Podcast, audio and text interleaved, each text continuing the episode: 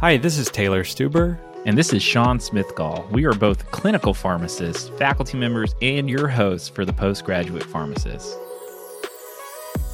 Welcome back, SASO Squad, and any new listeners to another episode of the Postgraduate Pharmacist, where we're all about helping you separate and stand out as you prepare for postgraduate training.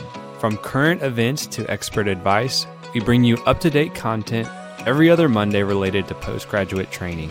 Join the SASO Squad today and follow us on Twitter at PG Pharmacist or Instagram and LinkedIn at the Postgraduate Pharmacist.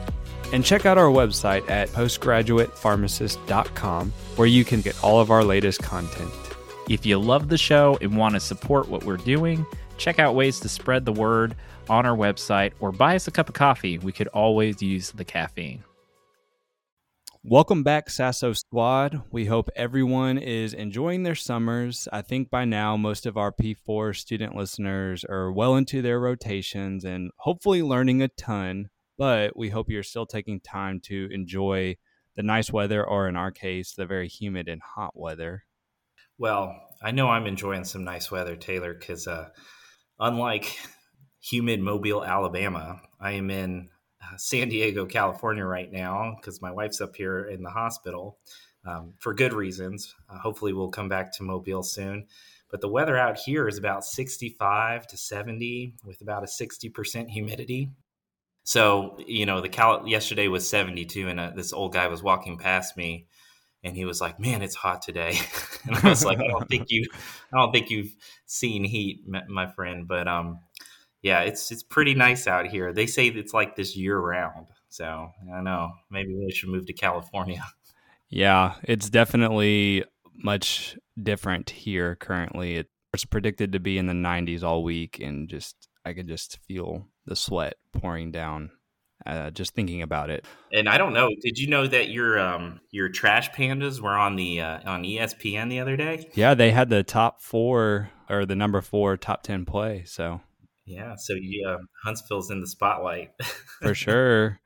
Well, we wish uh, your wife a speedy recovery and hopefully you get back to the humidity soon. So while everyone's been enjoying the summer and our SASO squad, y'all have been enjoying the summer, we've been putting together another episode series for you all. Yes, we have. And if you haven't had the chance to listen to our last series on community pharmacy residencies, make sure to go back and check out episodes 32 through 35 to learn more. But Sean, tell us about this new series that we're working on. Oh, gladly, Taylor. So we'll be releasing episodes every other week for the next four or five episodes that will be all about pharmacy fellowships how they differ from residencies, how to find them, and aspects of different types of fellowships. Yes, we are very excited to talk to you all about this important topic because we hear a lot of students saying that they don't know much about fellowships. And quite frankly, we're not fully equipped to talk to them about it. So we're excited to just give you some basic information, but then invite some guests on to talk about more with fellowships. Well, Taylor, buckle in because it's going to be one heck of a ride. So let's jump in. All right, let's do it. So, Taylor, I think it'd be best if we just provide our listeners with what the difference between a residency and a fellowship is. Do you mind taking lead on that and explaining kind of the differences there? Sure, I can do that. So, I think we should just start with some basic definitions of a residency and a fellowship and how ASHP defines them. So they define a residency as a organized, directed postgraduate training program in a defined area of pharmacy practice, whereas a fellowship is a directed, highly individualized postgraduate program designed to prepare the participant to become an independent researcher. So everyone is probably more familiar with residencies, but fellowships, I think of them existing primarily to develop competency in the scientific research process. Um, this can include things like conceptualizing a project, planning and conducting the research, and then how to disseminate that research. So the fellow works under direct supervision and instruction of a researcher and receives training and experience on how to utilize their research interests and develops a basic understanding of the processes involved in the research process so they can become an independent researcher. So this differs from a residency in that, yeah, there's, you know, we've talked about this on several episodes. There is a scholarship piece, there is a research project of some sorts with a residency, but that's really just there to give you the basic skills so that when you're a clinician, you can show what you're doing and the impact that you're making. It's not there to be the main focus of your career because that residency is going to be way more clinically focused about practice management, giving you all the skills and knowledge and ability uh, to conceptualize new and improved pharmacy services. With a residency, if you look in the guidelines that ASHP has for these residencies, it's very, very strict in some places in terms of the clinical care. So there's a lot of consistency between one program and the next in, t- in terms of the type of the clinical mastery that you'll get from a residency program. Yeah, and I think the main thing is that they are similar in that you're going to get some degree of research or clinical experience in both pro- types of postgraduate training, but it's obviously going to differ on how much of that. So we talked about the general differences. So are there any differences in terms of time commitment with residencies versus fellowships? Sure, I'll talk about that. So residencies are typically a 12 month focused training program. There's a few exceptions out there, might be longer. But uh, fellowships can be 12 months, but often exceed that time period and are often even two, maybe three years in length in terms of commitment to different experiences, I think that depends on the type of fellowship. They are generally more research focused, so around 60, maybe 80% of your time is going to be spent dedicated to research activities, while the other 20, 30, 40% may be involved in clinical experience. And then, depending on the type of fellowship, we'll discuss later, some of that might be teaching experience as well. On the flip side, residencies are much more heavily focused on clinical and patient care experiences. So you see a number that's often referenced or cited, maybe around 80% of your time spent doing those activities. And if you've ever done a research project, which I know you and I are pretty familiar with the time commitment and process, but you know a lot of our listeners probably aren't. The time commitment is just so long. 12 months seems like a long time but it is definitely not long enough to put a quality project into place uh, and see it all the way through. And so that's why some of these are more than 12 months long even two to three years because you need that time in order to implement that high quality research project I think of residency as more of just kind of introducing the idea or concept of research um, versus a fellowship where you're really working towards that expertise or mastery of research. So, do you need to or can you complete a residency before you do a fellowship? So, the answer in short is it depends. And this will often depend on the type of fellowship you would be completing. We're not going to get deep into the different types of fellowships this week, but on future episodes we will.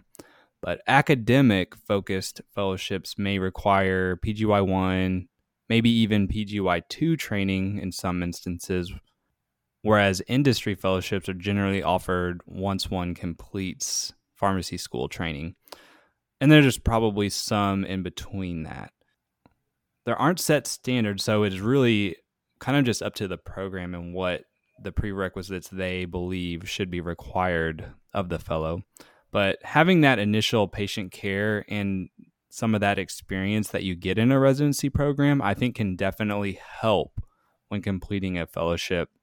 So that's something to consider as well. So it's absolutely possible you can complete a residency program before fellowship, and in some instances, it will be a requirement or a prerequisite. Yeah, and huge shout out to episode 35 we did with Megan Smith on future career opportunities after community pharmacy based residency, you know, there's a there's a prime example of somebody who who's done this and and real good rationale in that episode on what led to that decision and why. So if you're curious about that, you know, go back and listen to episode 35 and here's here's someone's point of view on that subject. All right, Sean. Well, I know we've got a few more questions we want to tackle this episode, but before we do that, I have a very special trivia question to ask you. Are you ready? I am more than ready. All right. So I am sure, I'm almost positive that you watched the Tennessee Volunteers kind of, I guess, not choke away the game, but maybe take some missteps in terms of what their goals were to make it back to the College World Series in Omaha. So they were the number one overall seed, in case you didn't remember. You're oh, trying I to block remember. that. I'm trying if you're trying to block that out. but so they didn't advance. Um, and actually, last year, if you remember, the the the number one overall seed didn't advance to the College World Series as well, and also lost the series two to one in the Super Regionals. So my question for you is: Which team was the number one overall seed last year that didn't make it to Omaha for the College World Series for baseball? Was it UNC? Is that would be my guess. No, it is not UNC. so UNC actually lost in kind of the initial regionals, but um, last year, the Arkansas Razorbacks were the number one overall seed that were defeated by NC State. So they got some redemption this year uh, in making it back. So, so Tennessee's not the only one that you know as the number one overall seed re- in recent years that has not made it to Omaha. So well, they were. Is that where that? Because they were talking about this. They were saying the number one seed curse. So is that what they were referring to? I'm sure. Yes. So you can take some solace in that. Arkansas did it last year, but yeah. Well, if you watched Auburn last night, hopefully they do better today. We'll see. All right. All right. So back to the questions you mentioned types of fellowships. Now, without spoiling the series or any of our future episodes, do you mind providing a quick overview of just the different types of fellowships? Absolutely, you betcha.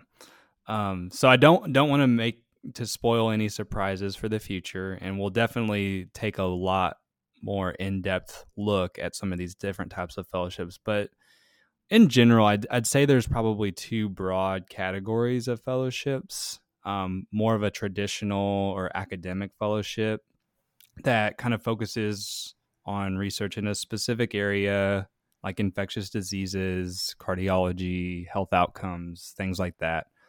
Um, but also tie it into like a teaching component. A lot of times these are with a large university um, or a pharmacy school. Um, and then there's kind of another broad category that's an industry fellowship.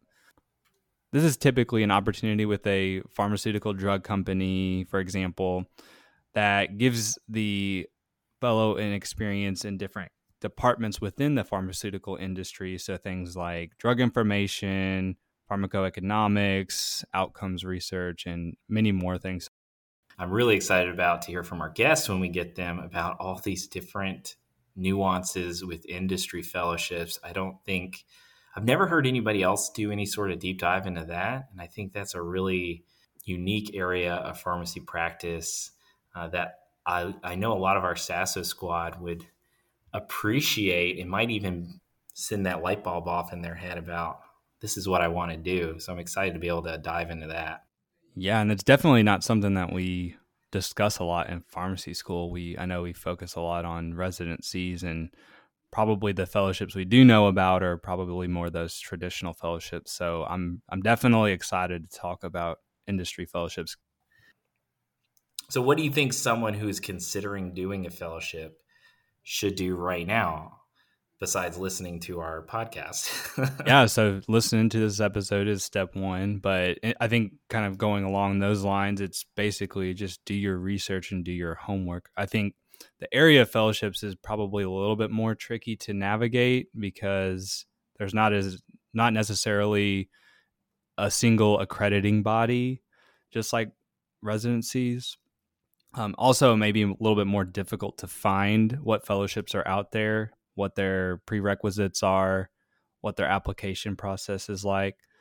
Um, so I'd I'd be kind of doing that first, and we'll we'll cover that a little bit more in the next few episodes on how to do that. But I'd also suggest, if you haven't already, to at least get a fruitful experience in the research process as a pharmacy student. So not even if you can get some data collection and start with that, uh, I think that's a good starting point. But the more that you can be involved in the research process from start to finish now maybe it's not to finish or not at, at, the exact starting moment but the more that you can learn about those processes i think the better. So i would try to seek those opportunities if you can.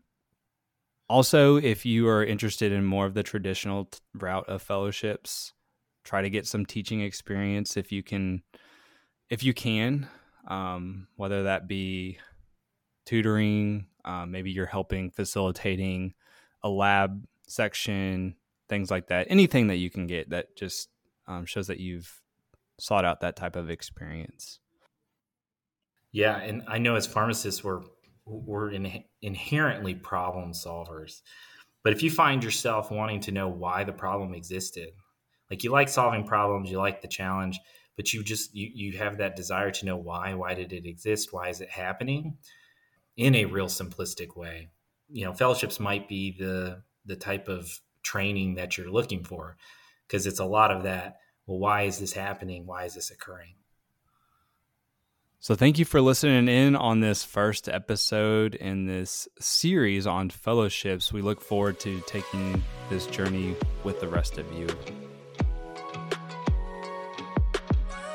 If you want to continue to hear up to date topics from us and our guests, please like and subscribe. You can listen to us for free on your favorite podcast app and check out our show notes below to see links and highlights of the episode. And remember, you can separate and stand out.